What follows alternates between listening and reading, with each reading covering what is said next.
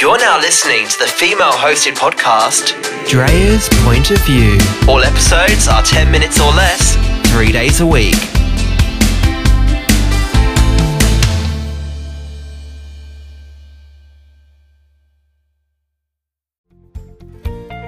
The Podbreed Network is strictly for the small podcasts that are up and coming in the vast world of podcasting.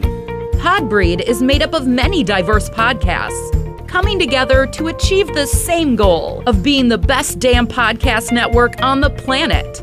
Find out more at podbreed.com.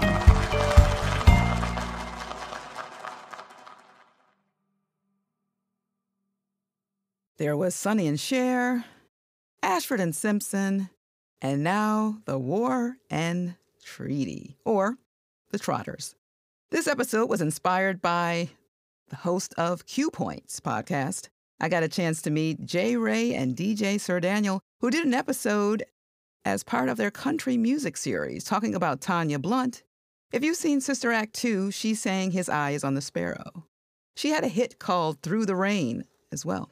Interestingly enough, I didn't hear anything else from her after that until I was introduced to the War and the Treaty. This is Drea's Point of View, and I am your hostess, Drea. You can find this show at Drea Point on Twitter and at Drea's Point of View on Clubhouse, IG, Pinterest, and Facebook. If you subscribe, you can get notifications of a new episode. So The War and the Treaty is a duo of Tanya Trotter and her husband, Michael.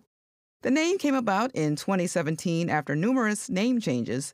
Tanya said, "This isn't war, Mike. Let's come to some kind of treaty here." They have a couple of projects out, and each one is different. They performed last year on the Country Music Awards, probably the only award show I don't watch, with Dierks Bentley, if I'm pronouncing that correctly. This year, they performed on the 56th Annual Country Music Awards and released an EP the same day. In 2019, the War and Treaty won Emerging Artist of the Year at the American Music Awards, and in 2020, they won Artist of the Year at Folk Alliance International. If I had to describe their sound, it's a mix of country, folk, and bluegrass.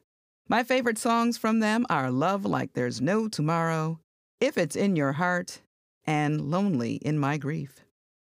The duo has a Lover's Game tour next year and will be going to 35 cities.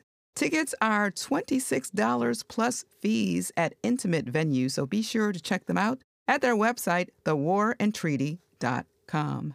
Before I go, I wanted to mention there are a lot of tours coming next year to look forward to, including Anita Baker, New Edition, Beyonce, and Jill Scott. Congratulations to Salt-N-Pepa for finally getting their star on the Walk of Fame.